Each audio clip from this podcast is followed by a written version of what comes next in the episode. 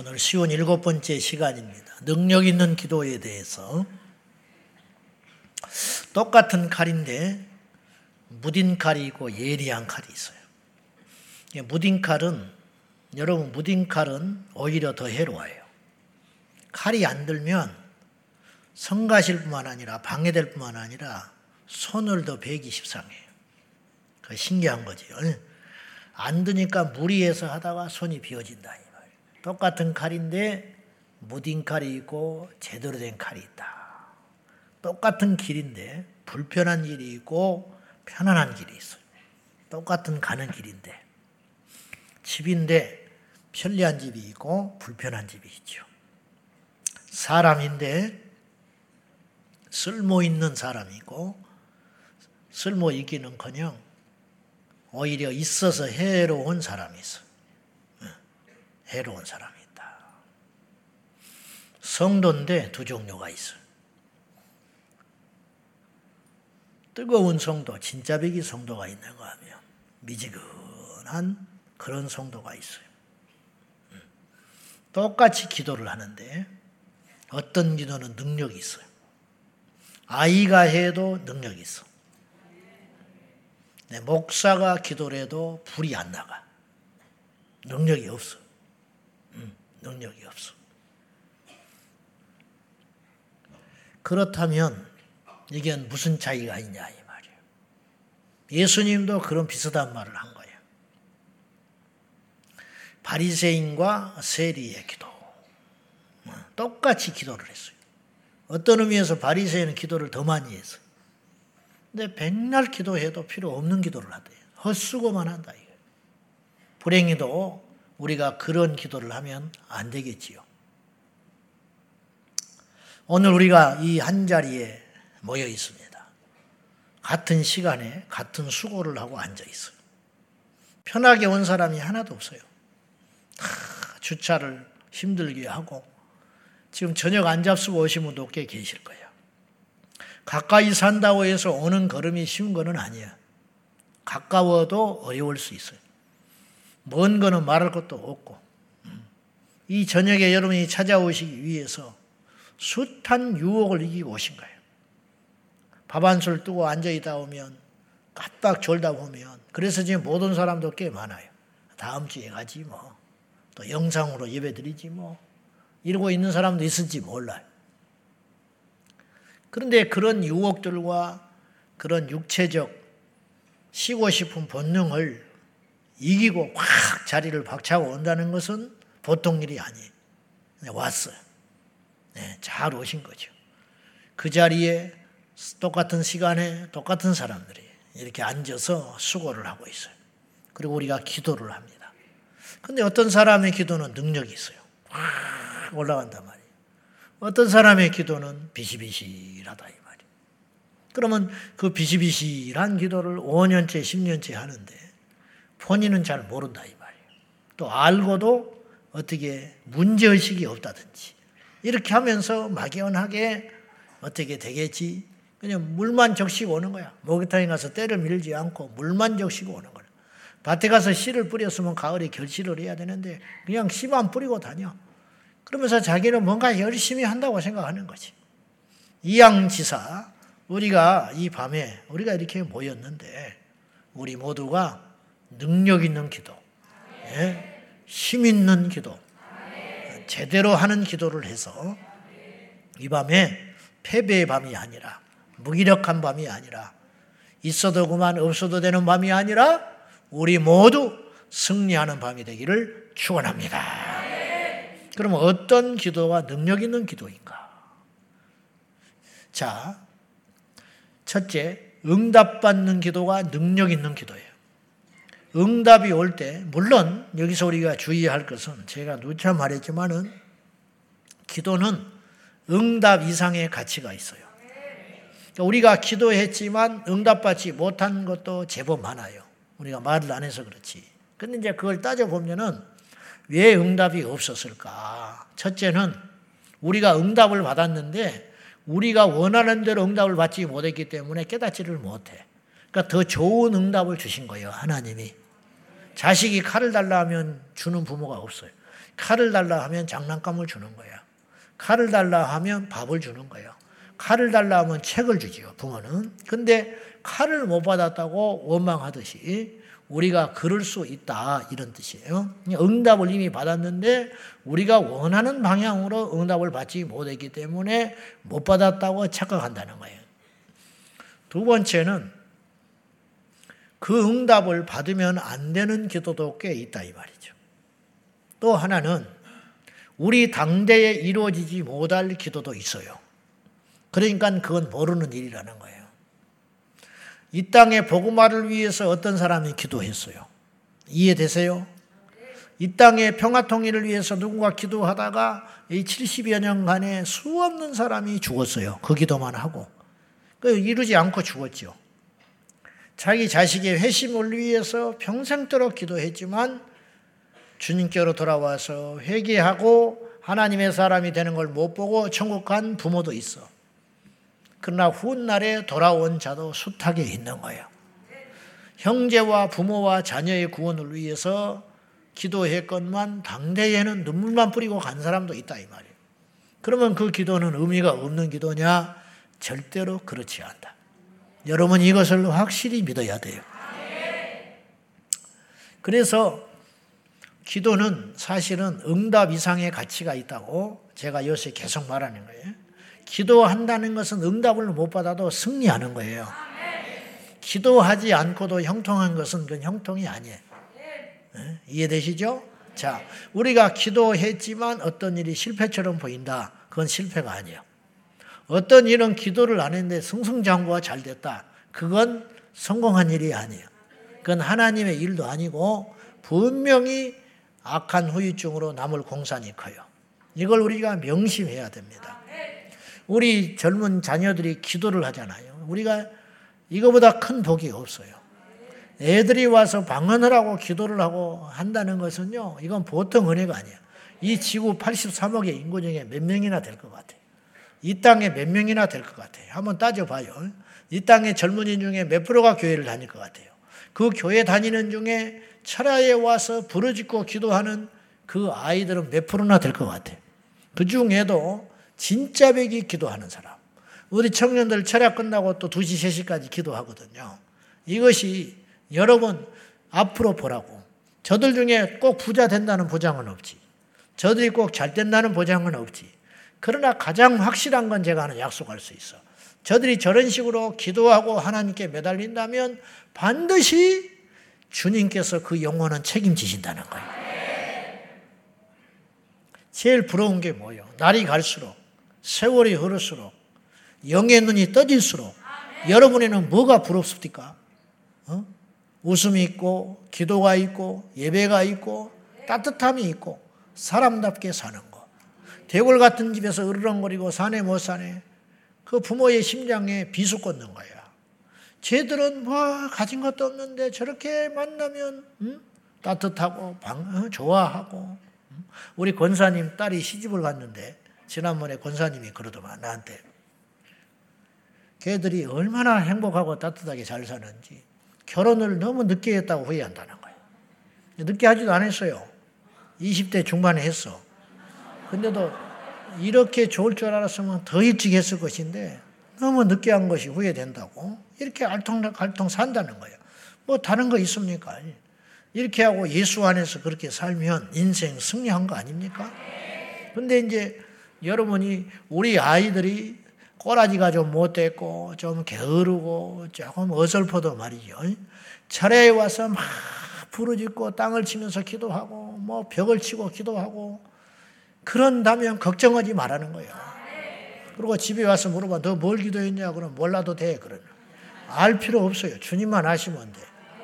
그러면 걔들한테는 유산 안 물려도 돼요.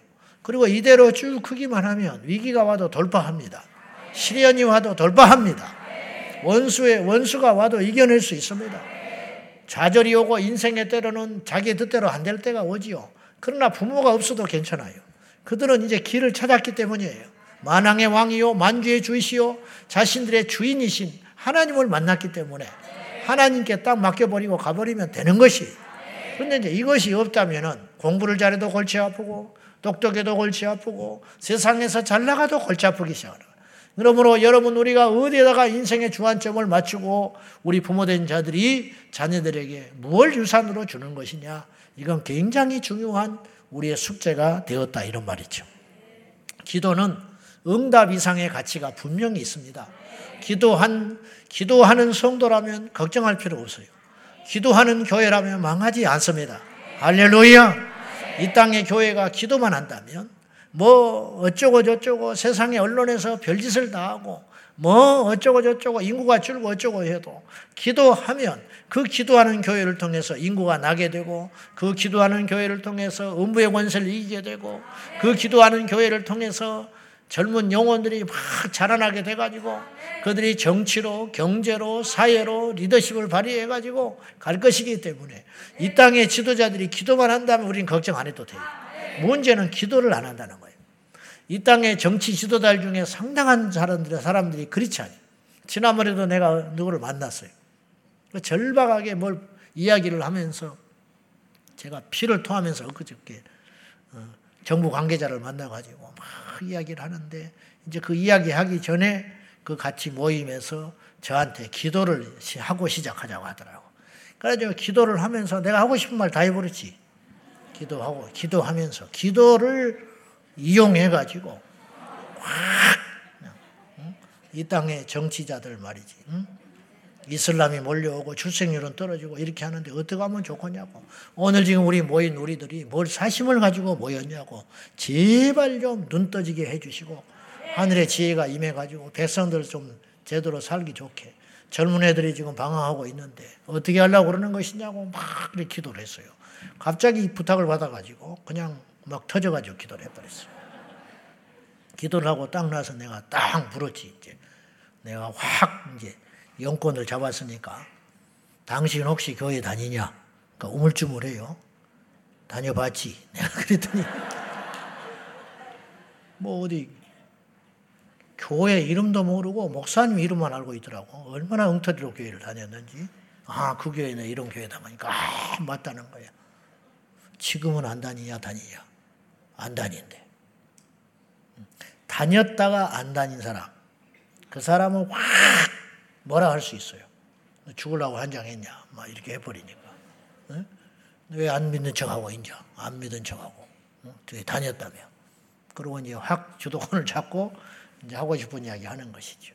근데 이제 그러고 이야기하고 나왔어요. 근데 그분들이 먼저 갔어.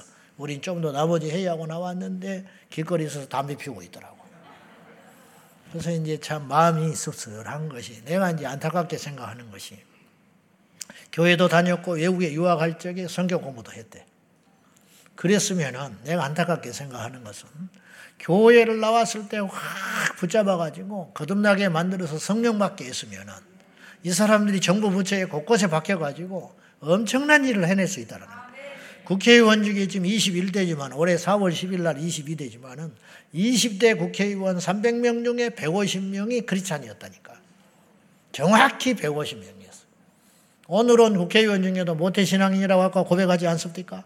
어? 모태신은 내가 그랬어요. 전에도. 당신은 이때를 위해서 그 자리에 있는 거야. 그러니까 제발 이것 좀 막아라. 그렇게 말을 하는데 그렇게 말을 했으면 그러면 신앙의 양심을 걸고 그렇게 살아가야 되는데 그게 그렇게 어렵다는 거죠. 그러면 그것이 진짜냐 가짜냐를 반가름하는 것은 저는 뭘 봐야 되느냐. 교회를 다닌다, 세례를 받았다, 모태신앙이다, 몇 대째 예수 믿는다, 다 가짜예요. 가짜라는 건 아니지만 그걸로 증명할 수는 없어요. 사람이 겉만 멀쩡하다고 그 사람이 속이 진실한 건 아니거든. 학벌이 좋다고 해서 진실한 거 아니잖아. 예를 들면 그렇지 않습니까? 지내 보면 알듯이 그러면 성도로서 진짜냐 가짜냐 이 사람에게 영이 있냐 없냐를 알 수 있는 절대적인 가장 손쉽고도 강력한 증거는 뭐냐? 기도. 그러니까 기도를 많이 하는 것이 좋지만은 그걸 떠나서 기도에 대한 어떤 개념, 기도를 중요하게 생각하고 기도를 가치 있게 생각하고 기도하는 사람을 귀히 여기고 기도하는 곳을 찾아다니고 어떤 위기가 닥칠 때 기도해야 된다고 마음을 먹고 철야를 하고 무릎을 꿇고 그런 사람은 진짜다 이 말이에요 진짜다 뭘로 진짜 가짜를 말하겠냐고 그거밖에 없는 거예요 그거밖에 자, 다시 돌아가서 그러면 어떤 기도가 능력 있는 기도냐? 오늘의 주제는 능력 있는 기도를 하는 것이에요. 능력 있는 기도. 그러면 어떤 기도가 응답받는 기도가 능력 있는 기도다. 응답이 올 때 중요한 건 우리도 좋지만 무엇보다 하나님이 영광을 받으세요. 하나님의 살아계신 증거가 나타난단 말이에요. 예를 들어 엘리야가 갈멜산에서 기도했을 때 주여 내가 주의 종인 것과 하나님께서 이 세상에 살아계신 것을 나타내 보여주십시오. 5분도 안 되는 짤막한 기도를 드렸는데 하나님께서 그 기도를 기뻐 받으시고 확 응답하셨거든요. 사도행전 4장에 위기에 처한 사도들이 저들의 위협함을 하감하여 주시고 그때 사도들이요 공에 잡혀가 가지고 협박받고 나왔어요. 무슨 협박을 받고 나왔느냐? 너희들 다시는 예수의 이름으로 말하지 말라. 지금이야 협박하는 사람도 없지만은 지금은 설령 내가 어디에 강공서에 잡혀가 가지고 협박을 받고 나와도 나는 하소연할 때가 있고 법으로 나 부당한 대우를 받았다. 이렇게 다시 고소를 할 수도 있고 지금 분위기가 그럴 수 있잖아요. 그 당시에는 그냥 완전한 차별의 사이예요. 예수 믿는 사람은 엄청난 시련을 받고 있고 불이익을 당할 때이기 때문에 어디 가서 하소연도 못해. 그런데 협박을 받고 나왔다. 자기 편이 아무도 없어. 유대인도 자기 편도 아니고 노마인들도 자기 편도 아니야. 이제 막 시작한 이 작은 공동체, 성령 받은 교회 공동체가 무슨 힘이 있냐 이 말이에요. 그래서 저들의 위협함을 하감하여 주시고 사도들이 기도를 합니다. 저들의 위협함을 하감하여 주시고 종들의 기도를 들어주셔서 담대히 거룩한 종 예수의 이름으로 복음을 전하게 해달라고 이거 기도했을 때 빌기를 다함에 땅이 진동하더니 성령의 무리가 다 충만하여 담대히 하나님 말씀을 전하니라. 그 기도가 5분도 안 되는 기도야. 근데 빌기를 다 했다. 기도 시간이 많았다는 뜻이 아니라 그 기도가 짧지만 충분했다 그런 뜻이거든. 빌기를 다함에 이런 기도가 능력 있는 기도거든요. 엘리야의 갈멜산에서 엘리야가 그 하늘에서 불을 끌어내리는 응답을 받음으로 어떤 일이 벌어졌느냐? 첫째, 어떤 역사, 응답을 만약에 받지 못했다면 어떤 일이 벌어졌겠냐? 엘리야가 하늘에서 불을 끌어내는 응답을 못 받았다면 어떤 일이 벌어졌겠냐? 첫째, 하나님은 살아계시지만 이 땅의 사람들은 하나님의 실존을 모르는 거예요. 응답이 왜 중요하냐면 우리가 응답을 받으면 우리가 믿는 하나님이 살아계신 신이 되는 거예요. 하나님이 안 계신 것이 아닌데 응답하는 응답의 사건을 통해서 믿는 자들을 통해서 주님이 계시한다 이 말이에요. 그래서 베드로가 안지명이를 예수 이름으로 일으키니까 어떤 일이 벌어졌느냐? 사람들이 하나님께 영광을 돌리니라. 그렇게 써 있어요. 왜냐? 베드로가 고칠 일은 만무한 거예요. 베드로가 무슨 수로 안주명 일으킵니까? 네? 수술을 한 것도 아니고 수술해서 일으켜도 그건 있을 수 없는 일이야. 이 땅에 어떤 사람이 나면서부터 안지명이 된 자를 현대 의학에서도 못 고쳐요. 그런 사람은 무슨 수로? 그 짧은 1, 2분의 기도를 통해 내게 은가금은 없지만 내게 있는 나사렛 예수로 명하는 일어나 걸어라. 될 수 없는 일이 일어난 거야. 그건 사람이 한 일이 아니라는 거예요. 그러면 결국 누가 한 거예요? 하나님이 하신 거지. 사도행전은 이런 이야기로 가득 차 있단 말이죠. 응답이 왜 중요하냐? 응답받아야 하나님이 영광을 받으시기 때문에 중요하다는 거예요. 만약에 엘리야가 갈멜산에서 응답을 받지 못했다면 엘리야는 위태해집니다. 세 번째, 엘리야가 응답을 받지 못했다면 그 대적자들이 이길 수 있는 힘이 없어요. 불을 끌어내리니까 엘리야가 권세가 생겨가지고 저들을 치라 하니까 850명 바알와세라 선지자들 백성들이 달라붙어가지고 다 처단해버렸어요. 이게 엘리야가 죽인 게 아니라고요. 이런 힘이 어디서 왔느냐? 응답에서 온 것이다 이 말이에요. 우리가 응답받으면 사람들이 무시 못해. 집안에서 여러분이 응답받아 버리면 불신자 형제들과 자매들이 무시를 못해요. 그리고 여러분을 쳐다보게 돼 있다고. 왜냐? 네가 믿는 신한테 이야기 좀 해주란 말이야. 나는 안 믿지만 네는 다르단 말이야. 네 말은 힘이 있다. 어? 위기가 오면 닥친다, 찾게 된다 이 말이죠. 내가 누차 말했지만은 예전에 삼각산에 가니까 기도하는 그 집사님이 계셨는데 남편이 안 믿는 사람이야. 근데 남편이 사업하는 사람인데 그 당시 마늘 까는 기계를 발명하고 있었어요. 마늘 까는 기계. 이게 마늘을 넣으면 이게 다 까져서 나오는 거. 근데 돈이 많지 않아. 이게 이제 사람도 만나야 되고 돈 있는 사람도 만나야 되고 막 이런 게 치열하게 거저 가져가려는 사람도 있고 별 사람이 있을 거 아니에요. 기술은 이 사람이 갖고 있는데. 그러니까 날마다 날마다 이게 돌다리를 두드려보고 건네고 건네고 해야 되는 거예요. 이거 잘못하면 그냥 억울한 일 당하기 십상이라 이 말이죠. 근데 그런 과정에 있었는데 이 남편이 부인한테 계속 의지하는 거야. 자기는 교회 안 다녀. 근데 새벽에 말이죠. 새벽 기도를 안 나가면 발로 막 차. 안 나가면 막 불안해 한다는. 자기는 괜찮은데 옆에서 난리야.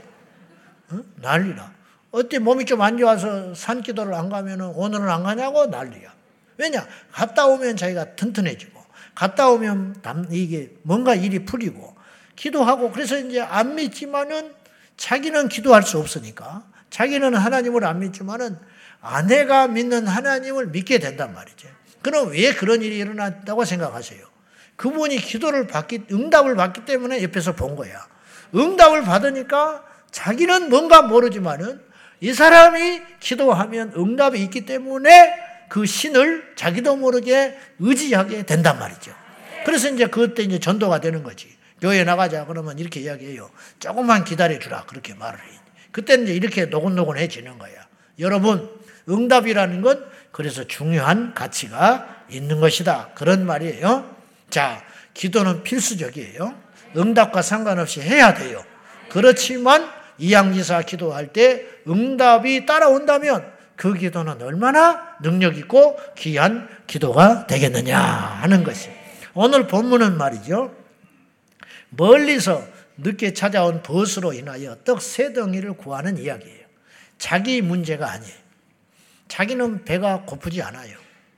근데 이 벗이 밤늦게 어, 찾아왔는데 자기 집에 먹일 것이 없다 이 말이에요. 그러면 이걸로 인하 옆집에 가서 두드렸다는 거예요. 옆집에 가서. 옆집에 가서 두들려가지고, 어? 그러니까 이건 상시적이질 않아. 밤 늦게 예의 없는 거지. 내일 와라 말이죠. 없어서 안 주는 게 아니라 이건 경우에 없는 것이다. 우리가 지금 다 자리에 누웠다. 근데 왜 그렇게 이 밤에 와서 무리하게 떡을 달라고 요청하냐? 그랬더니 이 사람이 포기를 하지 않아요. 이, 이 사람의 사연이 이거예요.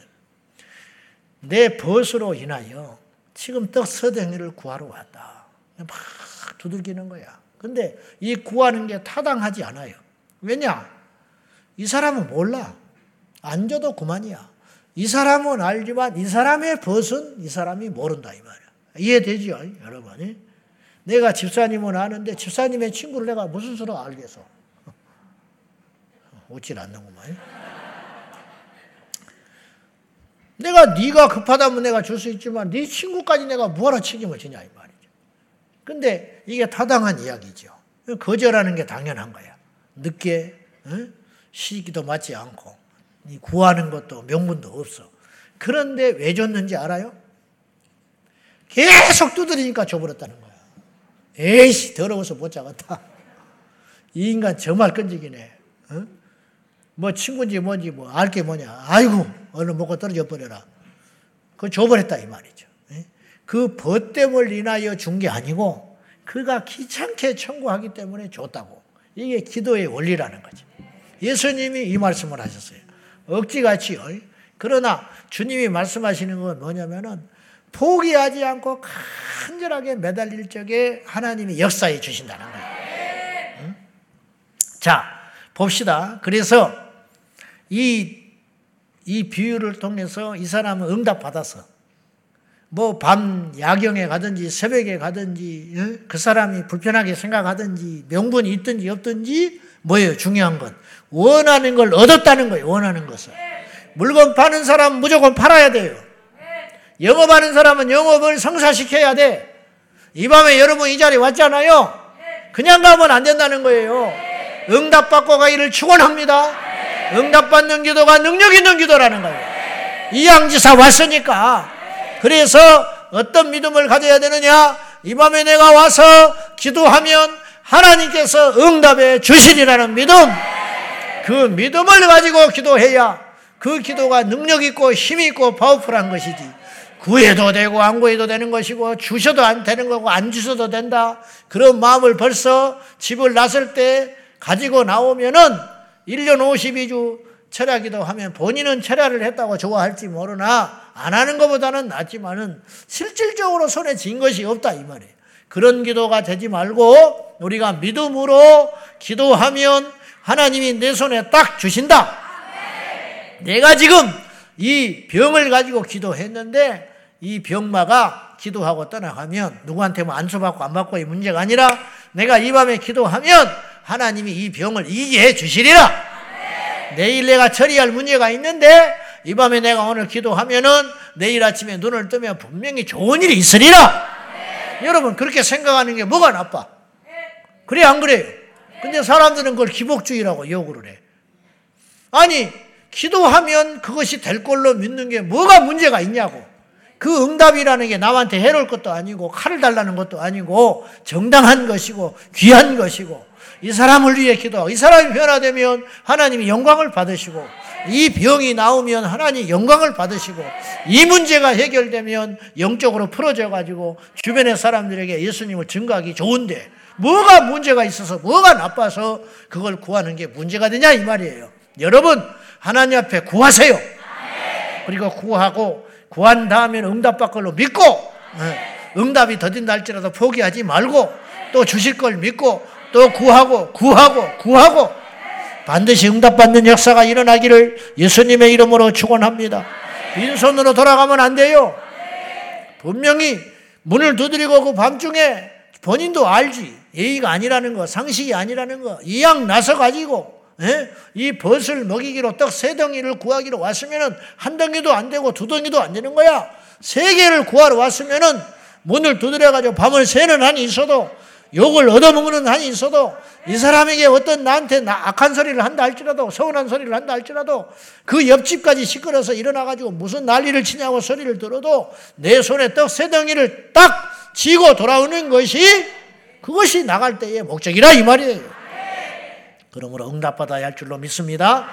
두 번째 기도의 능력 있는 기도라는 것은 하나님의 마음에 맞는 기도가 능력 있는 기도예요. 능력 있는 기도라는 건 꼭 방언만이 능력 있는 기도는 아니에요. 깨달은 말 한마디로 하는 것이 천, 천마디 방언보다 낫다고 했잖아요. 방언은 막 하는데 응답을 못 받았다. 여러분, 방언 자체를 주신 것은 수단으로 주신 거야. 방언 자체가 능력은 아니라고. 방언을 주셨다는 것은 기도를 많이 하라고 주신 거예요. 네? 나에게 무기를 줬어. 맨날 무기만 닦고 앉아있어. 기름칠하고. 그럼 무슨 필요가 있어? 그 무기를 가지고 적을 향하여 쏠 줄 알아야지. 나가서 무기만 자랑하고 다녀. 나 무기 봤냐? 너는 없지. 나는 있다. 그러면 뭐 이 무기 가지고 한 명도 적도 막아내지를 못하고 있는데, 어? 여시나 맞고 먹고 말아야지. 아무 필요가 없는 거야. 나 방언 받아서 한번 들어볼래? 랄랄랄랄라. 웃기고 너 방언 못하지. 나는 방언한다. 그러면 뭐해? 어? 기도도 안 하고 기도해도 받지도 못하고 인격은 변한 것도 없고 뻘짓이 나고 다니고 어? 엉뚱한 신비주의에 빠져가지고 엉뚱한 소리를 하고 다니고 그럼 무슨 필요가 있냐 이 말이에요. 그건 수단으로 주신 것이다. 방언을 받는 것은 귀한 일이고 좋은 일이에요. 날개를 다는 것이지. 날개짓 안 하면 뭐하냐 이 말이에요. 그러나 방언을 받지 못했다고 해서 낙심하지 말 것은 한마디의 말로 통곡하면서 믿음으로 주여. 그 한마디도 굉장한 능력이 있을 수 있다 이 말이에요. 기도라는 것은 하나님 마음에 맞는 기도가 능력 있는 기도인 것이 하나님의 뜻이 이 땅에 우리를 통해 성취되는 기도. 빌리그람 목사님의 아내는 생전에 이런 말을 했대요. 하나님이 내 기도대로 응답받지 않아 주셔서 얼마나 감사한지 모른다. 예? 자기가 기도한 대로 응답을 해주지 않으셔서 너무 감사하다는 거예요. 만약에 내 모든 기도를 그대로 응답해 주셨다면 나는 여러 번 이상한 사람과 결혼을 할 뻔했다. 그렇게 말했어요. 이분도 빌리그리안 목사님을 바꿔달라고 기도를 많이 했다는 거야. 내 남편을 좀 바꿔달라고. 근데 그런 기도를 하나님이 그때마다 들어주셨다면 남편이 계속 바뀌어가지고 지금은 이상한 사람과 살고 있었을 것이라. 근데 하나님이 안 들어주셔서 감사하다. 기다려줬더니 주의 종이 되고, 에? 예? 인내하고 참았더니 하나님이 있으시는 도구가 되더라, 이 말이에요. 그래서 나의 기도를 내 뜻대로 들어주시지 않음에 대하여 감사했다. 이런 말이죠. 기도는 우리가 소원하는 것을 구하는 것이 아니라, 잘 들어보세요. 기도는 우리가 소원하는 것을 구하는 것이 아니라 그것도 있지만은 그럴 때도 있지만은 기도는 우리가 소원하고 바라는 것을 구하는 것만이 아니라 하나님이 우리에게 소원하는 것을 구하는 것이다. 설교는 여러분이 듣고 싶은 소리를 하는 게 설교가 아니에요. 그건 아주 저차원적 설교라고. 고차원적 진짜적인 설교는 하나님께서 오늘 이 밤에 여러분에게 주시고자 하는 말씀이 증거되는 거예요. 죄인들을 위로하면 되겠어요? 죄인들한테는 위로하면 죄인들은 좋아하지. 따독거리면. 악한 자에게 위로하면 되겠어요? 격려하면. 그러나 하나님 말씀은 그렇게 하지 않아요. 악한 자는 회개케 하시고, 악한 자는 그 죄를 버리게 하시고, 죄인들은 회개케 하시는 것이 하나님의 말씀 아니겠소?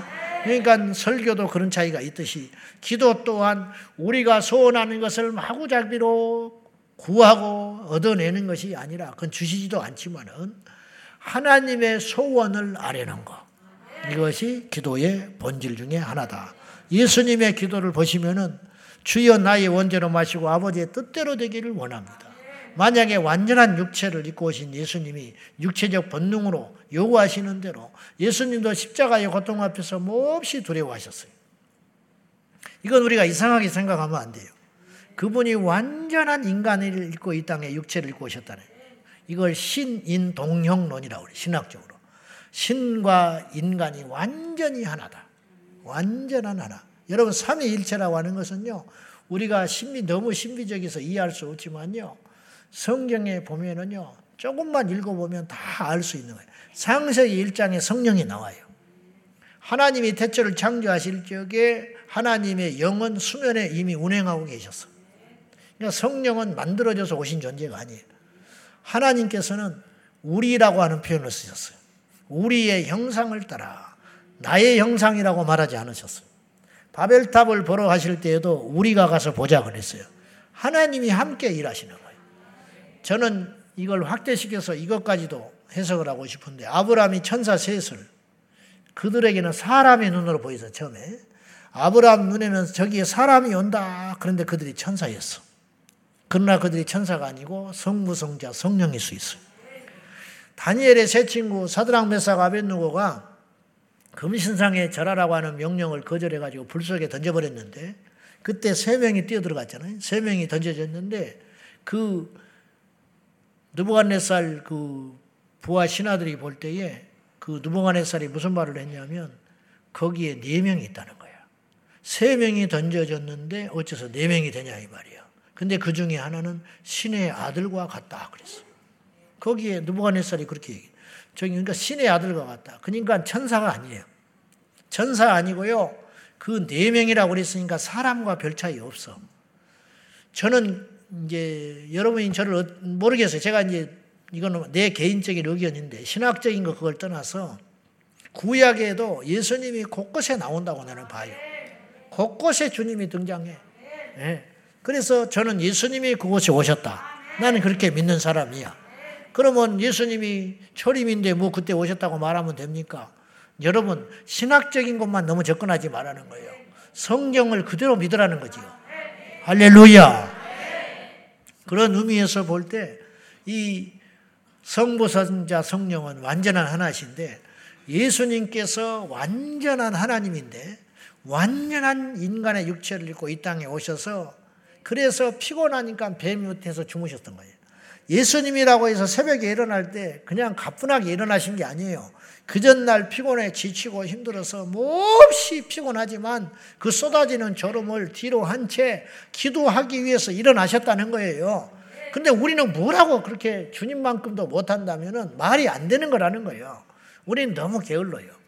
예수님이 완전한 육체를 입고 이 땅에 오셔서 괴로움 당하시고 채찍 맞으실 때 아프셨고 옆구리에 창 찔리실 때 아프셨고 근데 우리보다 더 고통스러웠던 것은 우리는 안치 앞을 모르기 때문에 고난을 미리 아파하지 않아요.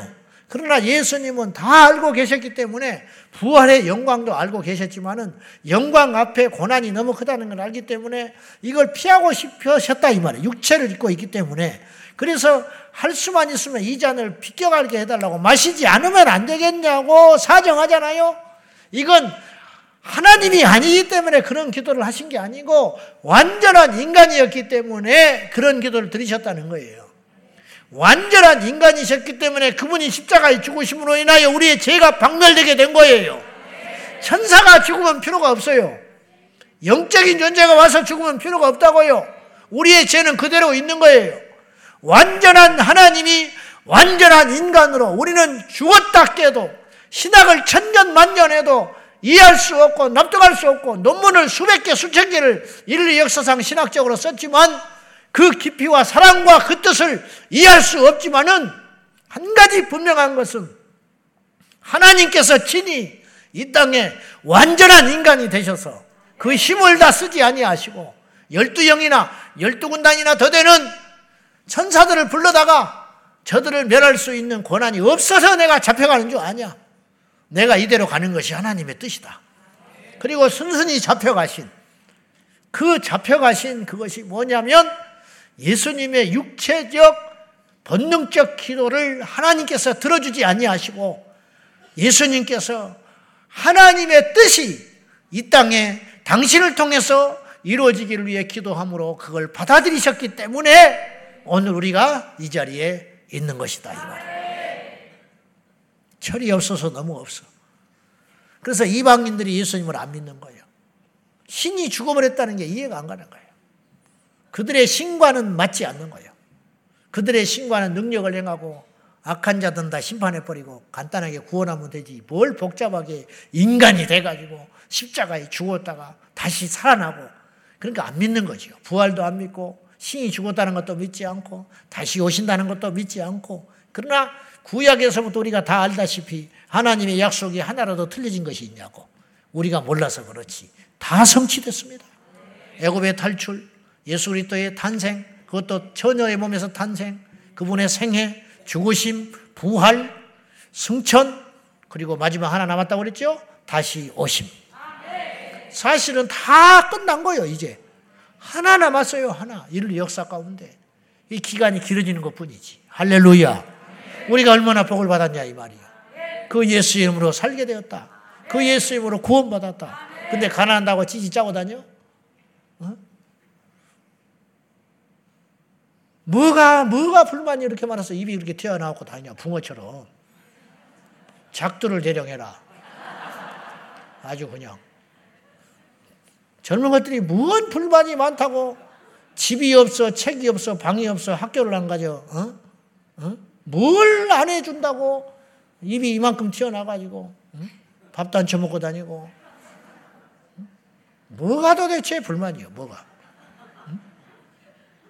방한 칸에 11명 잡았어? 비는 오는데 우산이 없어가지고 응? 뛰어가 봤어? 아침에 학교 가려고 그러는데 양말이 없어가지고 구멍이 뻥뻥 난 거 신고 가봤어? 어?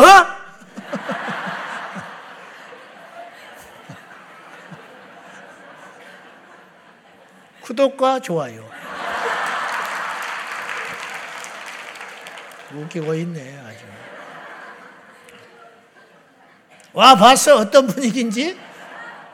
응? 이렇게 혼나도 웃고 있는 거 반은 보이는가 말 혼내지 말라고. 너나 잘해, 너나. 예수님의 육체적 본능의 기도를 듣지 아니하시고 하나님의 뜻이 이 땅에 이루어지도록 기도하셨다는 거. 솔로몬이 기도하지요. 솔로몬이 일천번제를 드렸을 때 주님이 너무 기뻐하세요. 제가 말했죠. 복은 어쩌다 받는 거라고. 그러니까 복을 막 쫓아가면 못 받는 거예요. 하나님이 기뻐하는 일을 하면 복이 따라오는 거예요. 부자 되려고 하는 게 아니라 하나님이 필요하면 부유함을 주시는 거예요. 힘을 달라고 기도할 필요가 없는 것이 하나님이 기뻐하는 일을 해서 필요할 일이 생기면 힘도 주시는 거예요. 하나님이 일하려면 힘이 있어야 할 거 아니에요. 응? 다윗을 하나님 왕으로 세우잖아. 요셉을 총리로 세우잖아. 요셉이 뭐가 있어? 정과자의 파렴치한 낙인치기 종살이 하는. 에? 하나님이요 하루아침에 그렇게 만들어주는 거예요. 그러면 지금은 그런 일이 없겠냐는 거야. 있다는 거야. 우리 인생을 하나님과 봐라 이 말. 알겠지요? 지치지 말고 기도하고 하나님께 이쁨 받으라. 솔로몬이 하나님께 이쁨 받아. 일천 번제를 복 받으려고 일천 번제 드린 게 아니에요. 그냥 너무 감사해서 순수하게 예. 다윗이 왕 되려고 골리앗 때려 죽인 게 아니에요. 하나님 못 오가니까 나선 거야. 예? 그런 거 아닙니까? 엘리야가 승천하려고 갈멜산에서 불 끌어내린 건 아닐 거 아니에요. 예? 그렇지 않소? 그냥 묵묵히 갔는데 하나님이 그렇게 복을 주시고 은혜를 주신다는 거예요. 우리 교회의 모든 성도가 그리 되기를 바랍니다. 솔로몬이 일천 번제를 하나님께 드렸어. 근데 일천 번제는 하나님 너무 기뻐 받으시는 거예요. 기뻐 받아가지고 그날 꿈에 나타나셔가지고 내가 너에게 무엇을 줄고 너는 구해라. 이렇게 말했어요. 열왕기상 3장 7절에서 10절 말씀. 참 깁니다만 읽어봅시다. 시작.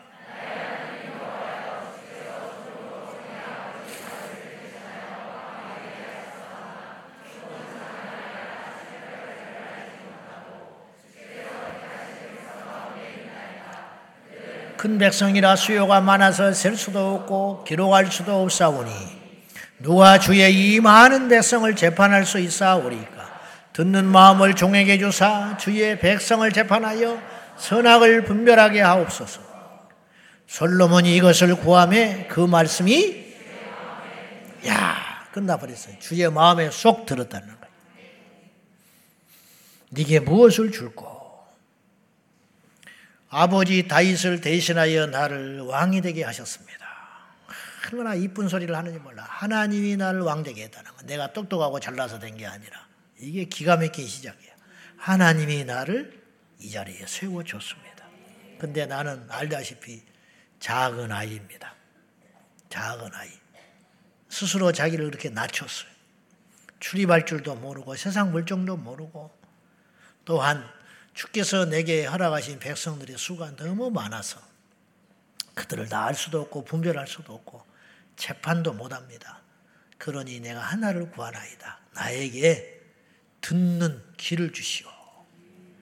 분별을 잘 해낼 수 있도록 재판을 좀 잘하고 싶습니다. 예, 억울한 사람 없게 하시고 악한 자들이 풀려나는 일이 없도록 이 백성을 정말로 태평생대를 이루고 싶다고 이런 왕이 우리나라에 있으면 우리는 얼마나 행복할까? 이런 대법관이 있다면 얼마나 행복할까? 이런 판사가 있다면 얼마나 행복할까? 응? 엉뚱한 판결이나 내리고 응? 군대에 가서 동성애를 해도 죄 없다고 풀어줘 버리고 응?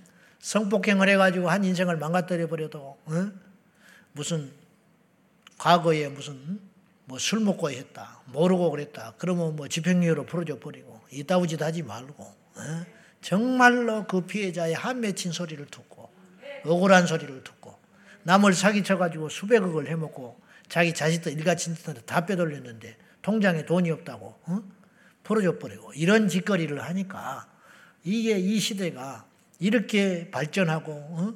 문화적으로 발전하고 있고 어쩌고 저쩌고 해도 옛날만도 못한 거 아니에요. 상식이 무너져 버린 세상에 살고 있다. 네. 이렇게 기도를 했더니 하나님께서 그 기도가 당신의 마음에 든지라 마음에 들었다. 그러니까 우리가 기도를 할 때 하나님 입장에서 생각을 해봐요. 이걸 기도하면 하나님이 좋아하실까 어떻게 하실까? 네. 주여 이 땅에 우리 젊은이들을 하나님께서 거룩하게 만들어 주십시오. 우는 거야. 하나님이 볼 때 그 기도가 얼마나 귀하냐 이 말이야. 그럼 어떻게 되겠어요? 그의 나라와 그의 의를 구하라. 그래야만 이 모든 것을 너에게 더하시리라. 그러니까 나는 자식을 다 키웠지만은 우리 자녀들을 위해서 기도하면 하나님이 그 기도를 기뻐하셔서 그 복을 누구한테 쏟아 부어 주겠냐. 내 자녀들에게 부어 주신다 이 말이야. 뭘 알아야 된다 이 말이지. 그 기도를 들으시고 열왕기상 3장 13절에 주님께서 이렇게 말씀을 하셨어요. 시작.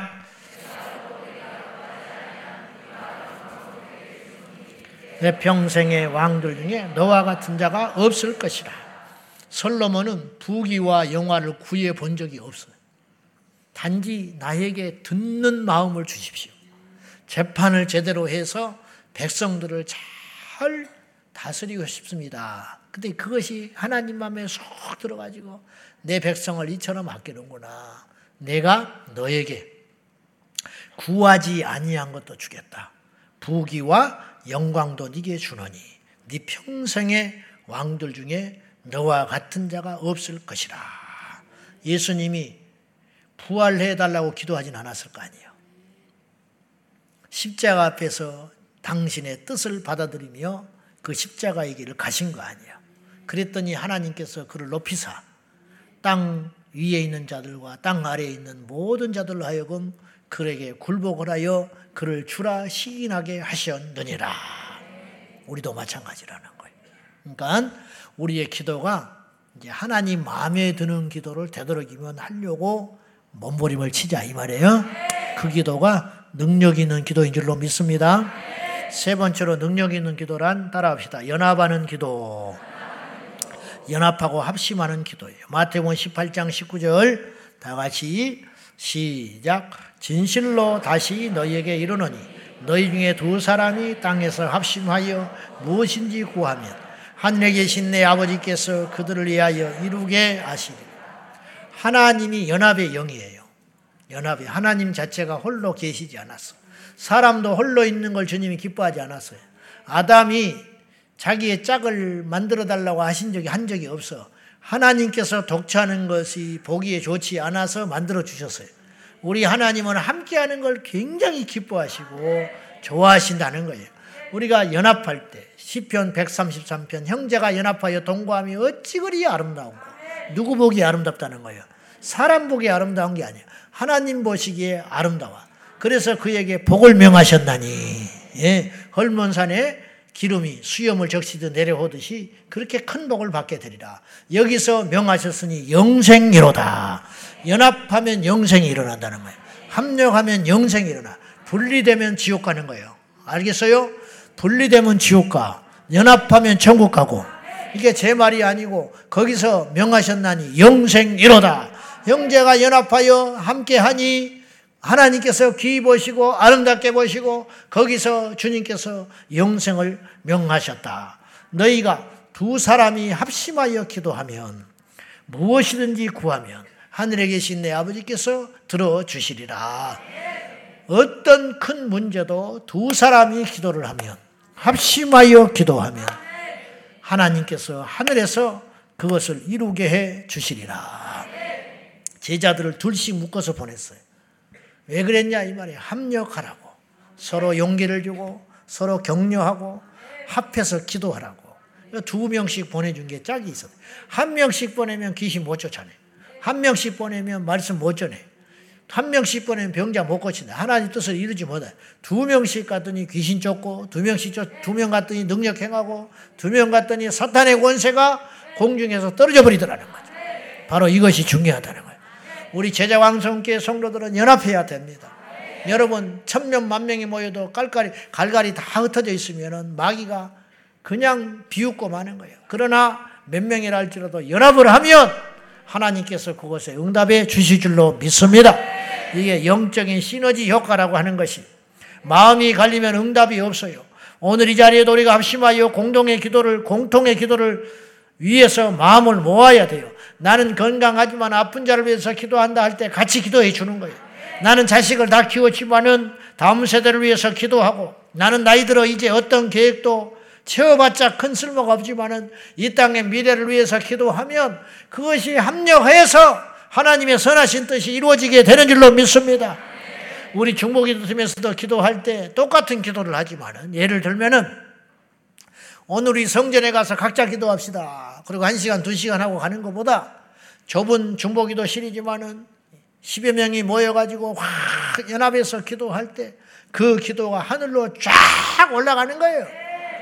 각자 기도할 수 있지요. 오늘 철에도 마찬가지. 우리가 흩어져서 기도하지 뭐하러 같이 기도합니까? 여러분, 우리가 당연하지만 이상한 게 하나 있어. 장작불을 해쳐버리면 꺼져버려. 이상하지 않아요? 당연하니까 우리가 지금 받아들이고 있는데 여러분 그 장작이 그 장작이야. 근데 모이면 장작불이 안 꺼져. 신기하지요? 어떻게 생각해요? 이제 정신이 드세요? 아니, 그 장작을 떼어가지고 여전히 공기가 통하고 그 자리에 마른 자리에 땅에 놓으면 꺼진다 합시다. 그러면 이렇게 세워놔봐라 이 말이야. 그러면 계속 타야 되잖아. 근데 왜 꺼져버리냐 이 말이야. 장작 하나는. 어떻게 해석해요? 뭐 당연한 걸 뭘 그러냐고. 왜 당연하냐고. 그러면 모여놨을 때도 꺼져야지. 근데 장작을 모여놓으면 안 꺼져. 똑같은 땅인데. 똑같이 쌓아놔도 쌓여 있으면 장작이 다 타지만은 어째서 하나씩 흩어버리면 그 장작불은 꺼져버리냐 이 말이에요. 여기서 우리는 영적 원리를 깨달아야 돼. 오늘 철야에 나오신 여러분들이 각자 흩어져서 집에서 여기서 하는 것처럼 열정적으로 기도하고 찬송하고 설교도 들을 수 있다고 칩시다. 그러면 그것이 능력이겠냐? 수고를 주차의 어려움을 겪으면서 헐레벌떡 와가지고 오자리 우리가 이 한 자리에 모여가지고 주님께 부르짖고 기도할 때 똑같이 한 시간을 기도하고 똑같은 믿음으로 기도하고 똑같은 간절한 마음으로 똑같은 목소리로 기도를 해도 다를 거 아니냐 이 말이에요. 연합의 기도가 능력 있는 기도입니다. 그래서 교회가 기도해서 기도하기 위해서 같이 모여 있기 때문에 우리가 여기까지 온 거야. 그래서 여기까지 성령의 불이 꺼지지 않고 온 거라고. 우리가 흩어져 버렸으면 진즉 우리가 똑같이 기도를 하고 똑같이 몸부림을 쳐도 우리는 이미 어쩌면 세상에 가버렸을지 몰라. 이 중에 상당수는 세상으로 가버렸을지 몰라요. 그러나 같이 했기 때문에 우리가 이렇게 온 거예요. 이게 영적 원리라는 거예요. 할렐루야. 사도행전의 여자들과 예수의 모친 마리아와 예수님의 남겨진 형제들이 한 자리에 모여서 다 같이 마음을 같이하여 기도하기에 전혀 힘쓰니라. 마음을 같이 하여. 그들이 각기였어요. 제자들도 마음이 갈려 있었어. 예전에는. 그런데 그들이 같이 모여서 예수님 모친 마리아도 모였어요. 그리고 예수님의 형제들도 예수님의 생전에는 그걸 이해하지 못하고 잡으러 다녔어요. 예수님의 친족들이 미쳤다. 갈릴리에서 나와 나사렛에서 나와 가지고 예수님이 돌아다니면서 무리를 이끌고 이단 소리 듣지요. 귀신 들렸다는 소리도 들었어요. 예수님. 심지어는 그렇잖아요. 귀신 쫓으니까 귀신 들었대. 음. 그리고 바리새인들과 대적을 하고 계속 말씀을 생명의 말씀을 전하니까 이들이 온갖 비방과 거짓을 하고 다녀가지고 예수님은 이단자요, 악한 자요, 귀신 들린 자요, 정신 나간 자로 딱 낙인 찍혀버리니까 오죽하면 친척들이 부끄럽다고 잡으러 다녔다 와서 세상에 이런 수치를 하나님의 아들께서 당하셨다 이 말이에요. 근데 주님께서 죽으시고 부활하시고 나니까 모든 의문점이 사라져 버리고 예수님의 제가 말했죠. 예수님의 모친 마리아는 그 누구보다도 예수님의 비밀을 아는 자 아니야. 떠날 사람 같으면 제일 먼저 떠나야 돼. 근데 어째서 마리아가 예수님 부활 승천하신 후에 제자들의 무리와 속에서 주님의 명령대로 성령을 구하고 있었을까? 이미 이제 그 수준 되면 아들이 아니요. 하나님으로 인정한 거지. 이미 그는 그렇게 알고 있었죠. 마리아는. 그리고 이들이 한나가 되어서 이제 그들은 다른 걸 구하지 않았어요. 오직 주께서 약속하신 성령. 언제 오실지 모르나 예, 맨날 며칠이 못 되어 받으려란 그 약속하신 성령을 간절하게 절박하게 오순절날 언제 그것도 몰라요. 왔으니까 아 이날이 오순절이구나 하는 것이지 오순절날 주신다고는 약속을 안 했어. 그 임하실 성령을 기대하면서 마음을 같이하여 온전히 기도하기에 힘썼더니 주님께서 마침내 응답해 주셨다. 우리가 이 나라를 위해서 한 마음으로 여당이든 야당이든 좌판이 우판이 그런 걸 떠나서 그리스도인으로서 이 땅에 대한민국의 국민으로서 한 마음으로 이 땅을 위해서 기도하고 이 땅에 우리 성도로서 우리 교회인이 네 교회인을 떠나서 이 땅에 6만여 교회를 위해서 연합하여 기도하고 우리 자녀들을 위해서 우리가 연합하여 기도할 때 하나님께서 그 기도가 예리한 창이 되어서 어둠의 세력을 깨치고 응답받는 역사가 있게 된다 이 말이죠. 우리 제자 광성교회라고 하는 공동 운명체를 가지고 이 땅에 우리가 모였습니다. 대한민국 국민이라고 하는 공동체성을 가지고 우리가 이 땅에 있습니다. 우리가 이 땅에 대한민국 크리스찬이라고 하는 이름을 가지고 우리가 공동 운명체가 된 것입니다. 그러므로 그거 하나만으로도 우리는 연합해야 할 충분한 이유가 있는 것입니다. 마귀는 계속 갈라놔버리는 남북, 동서, 남자, 여자 할 것이 없어서 남자, 여자 싸움을 시키냐고. 할 짓이 없어서. 옛날에는 상상이 돼요? 5, 60년 전에 상상이 될 것 같아? 페미니즘?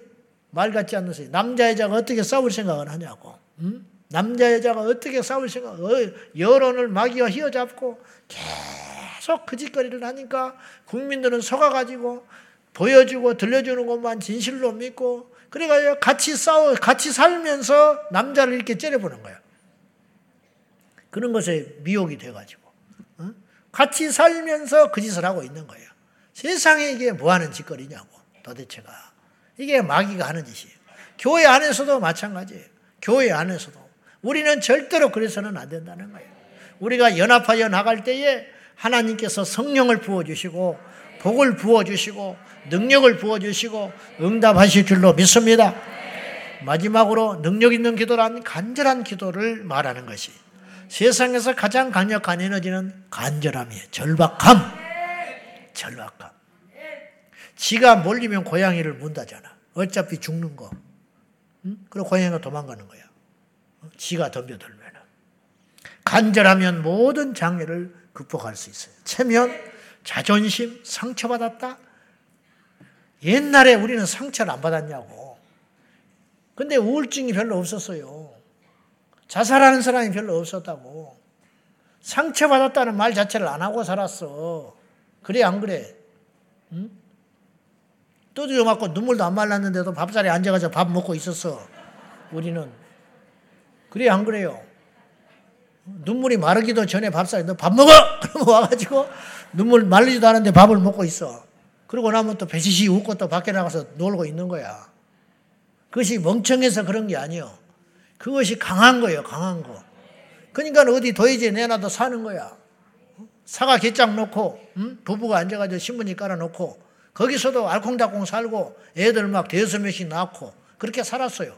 근데 지금은 방이 몇 집, 몇 집이, 방이 몇 칸이고, 응? 차가 있고, 응? 그러는데 힘들어서 애를 못 낳는데, 응? 학원 안 보내면 되지. 학원 안 보내면 돼. 목사님 남일이라고 그렇게 쉽게 말합니까? 우리 인생은 학원에 있는 게 아니야. 예수님께 있는 것이지. 응? 말은 쉽게 한다고요? 아니야. 정말 그렇다 이 말이에요. 뭔 상처를 받아? 가짜는 것들이.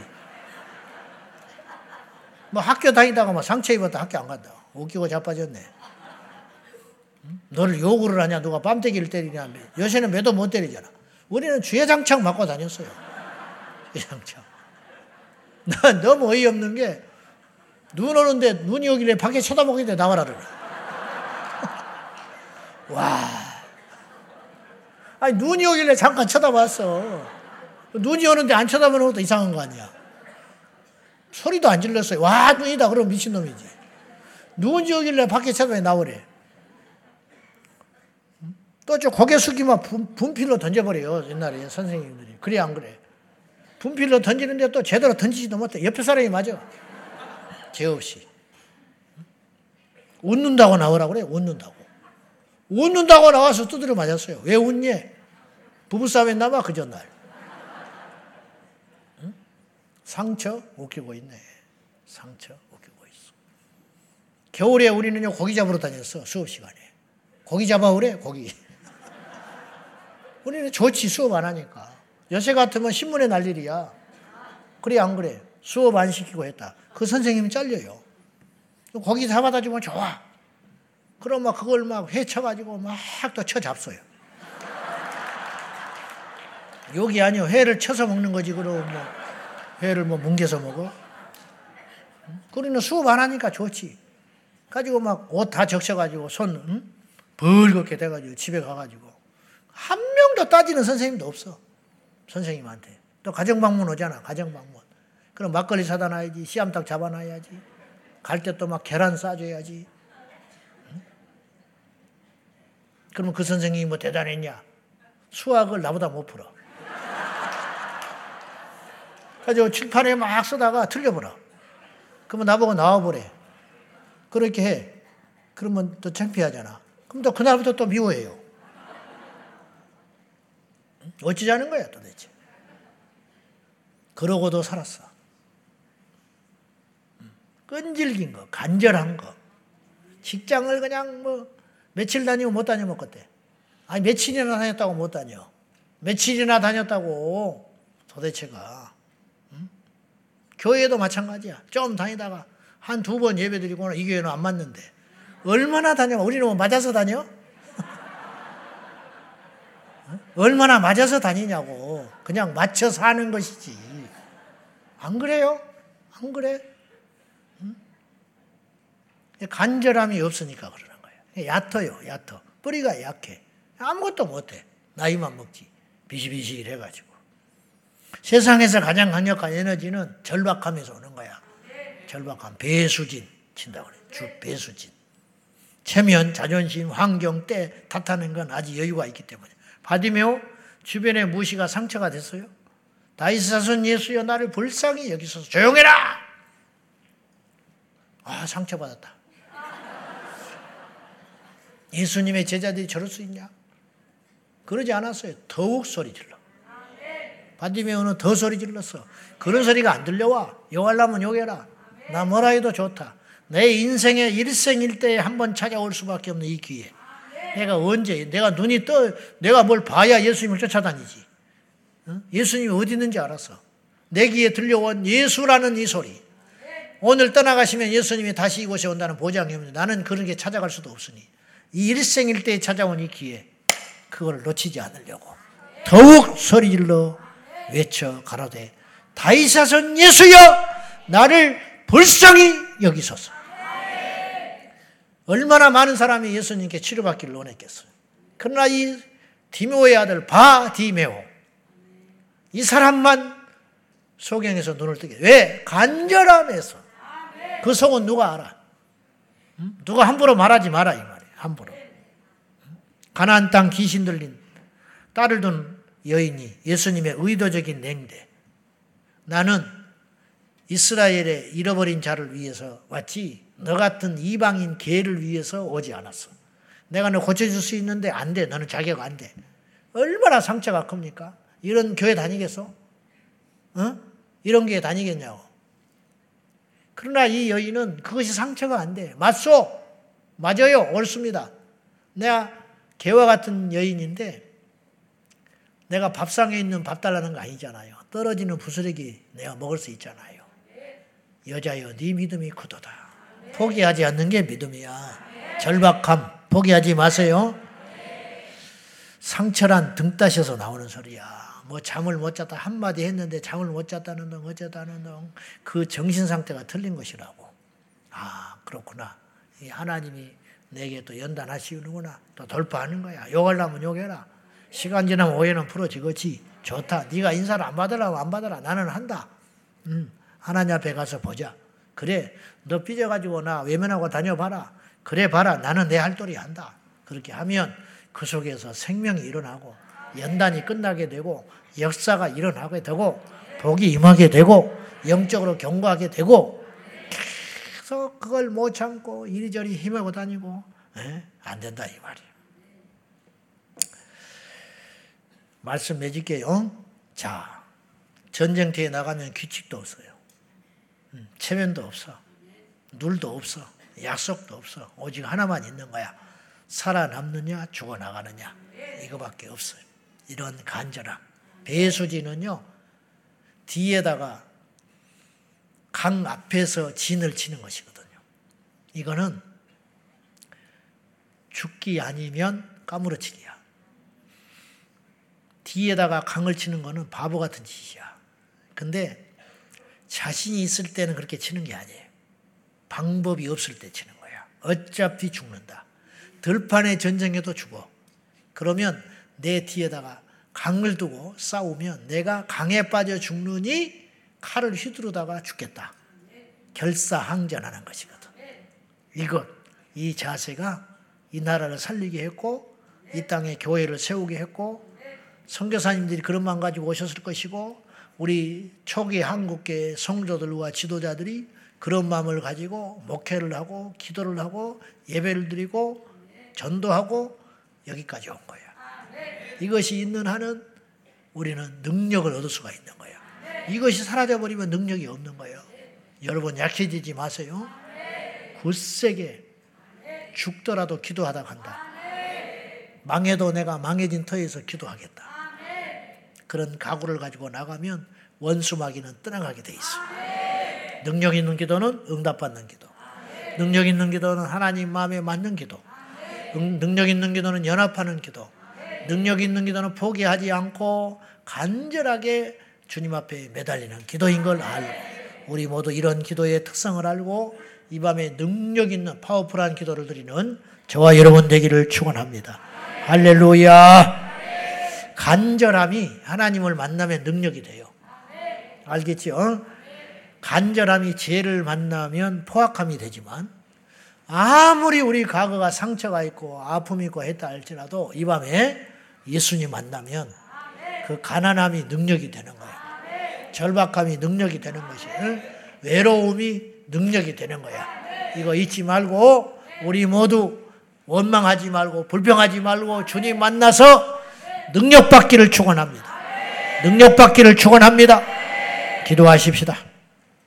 이 시간에 기도할 적에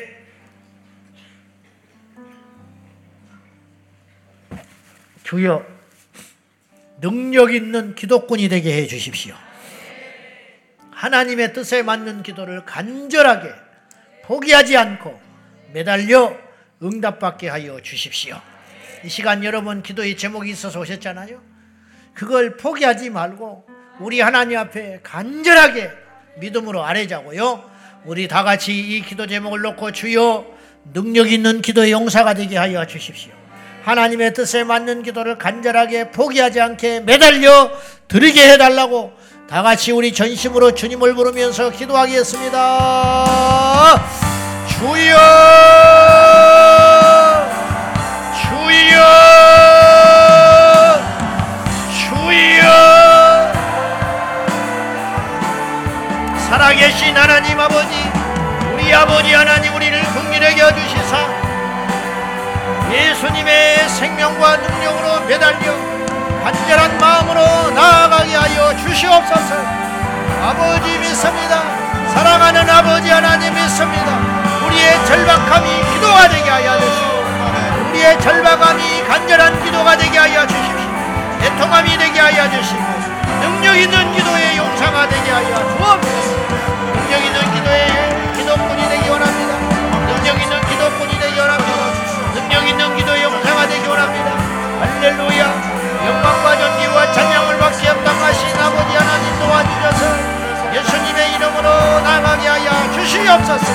아버지 하나님 절박함에서 능력이 나옵니다. 절박함에서 능력이 나옵니다. 절박함이 우리 안에 있게 하여 주시고 거절당하여도 포기하지 않게 하시고 무시당하여도 포기하지 않게 안전하고 애통한 기도로 여호와께 나아갈 수 있도록 성령님 이름으로 주시고 함께하여 주시옵소서 믿음의 주여 온전하신 예수여. 나의 힘이 되신 아버지 하나님 우리의 기도가 절박하게 하시고 우리의 가슴과 절박하게 하여 주시옵소서. 나의 힘 되신 여호와 아버지 하나님을 바라보며 소망 중에 나아갈 수 우리 주 예수의 이름으로 날마다 전진하며 행진하며 나아갈 수 있도록 도와주시옵소서. 사랑하는 우리 성도들 포기하지 않는 백현의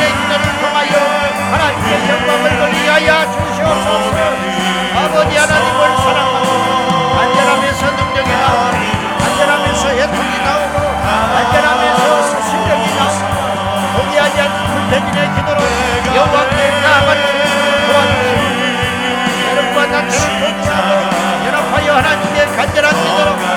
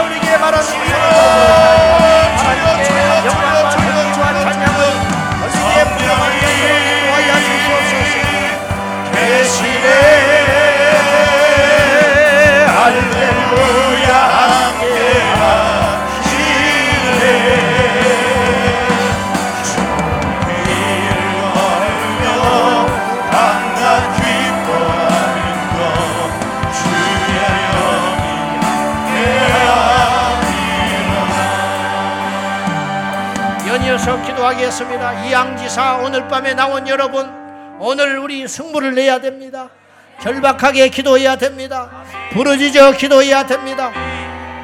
부르짖는 것이 목적이 아니라 하나님께 절박하게 기도를 드리다 보니까 부르짖음이 나오고 통곡이 나오고 방언이 터지고 하늘의 문이 열리게 되는 것이에요. 우리 모두 하나님 앞에 마지막 기도라 여기고 우리 모두 합심하여 기도할 적에 주여 성령의 능력을 부어 주옵소서. 기도에 불을 주옵소서. 부르짖고 밤새워 기도할 수 있는 기도의 영권을 내려달라고 기도의 불을 주옵소서. 성령으로 충만하게 하여 주옵소서. 아버지여 잃어버렸던 기도의 영권을 되찾아오게 하여 주옵소서. 기도의 처음 사랑을 회복하게 하여 주옵소서.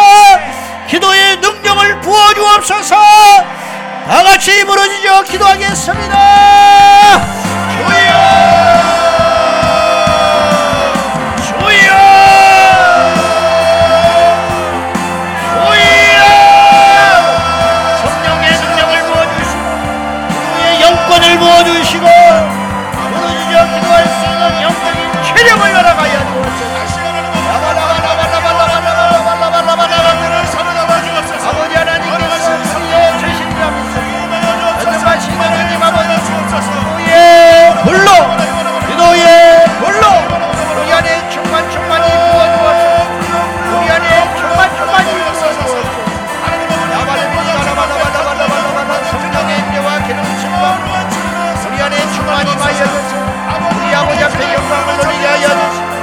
예수님의 이름으로 승리하리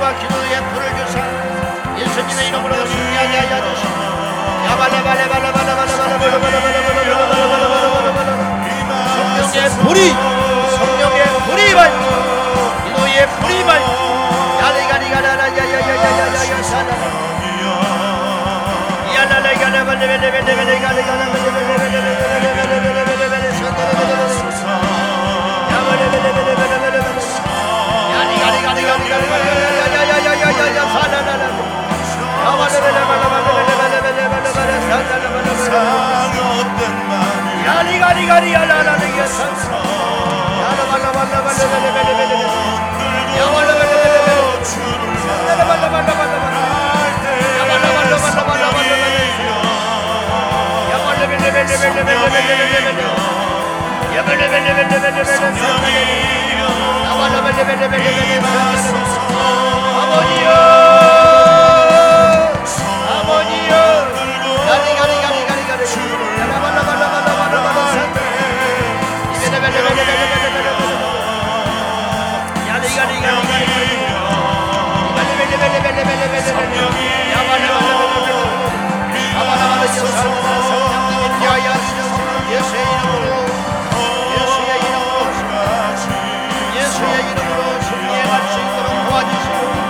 우리의 힘이 되신 영원히 영광과 연기와 찬양을 올리기에 부여하며 성령님 이름으로 찬양합니다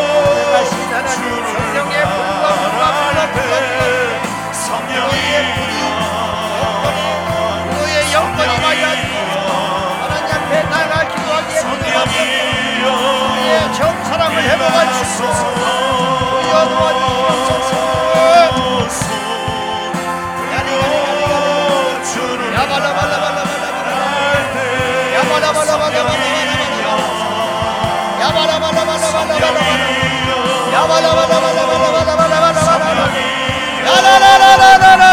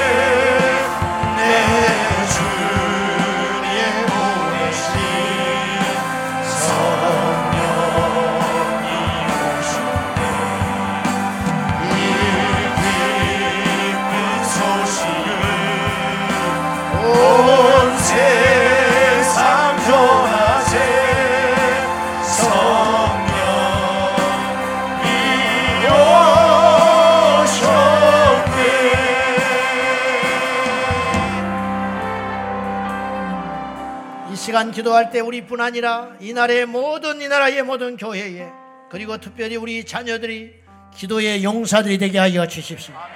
기도의 사명자들이 되게 하여 주시옵소서. 내 집은 만민이 기도하는 집이라 일컬음을 받게 되리라. 아버지께서 교회를 세우신 것은 만민이 기도하는 집이 되리라고 그 비전을 가지고 교회를 세워 주셨습니다. 이 땅에 6만여 교회가 기도하면 할 수 있다면 이 땅에 우리 다음 세대들이 기도하는 세대만 된다면 이 나라는 세계 최고의 국가가 될 것이고 이 나라는 주님 오시는 날까지 패망하지 않게 될 것이고 이 나라는 거룩한 땅이 되리라 의심하지 않습니다.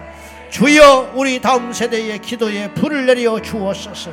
기도의 용사들 되게 하여 주시고 기도의 사명자들 되게 하여 주시고 우리뿐만 아니라 이 나라의 모든 교회들이 기도로 깨어 일어나게 해달라고 다 같이 우리 주님 부르며 기도하겠습니다.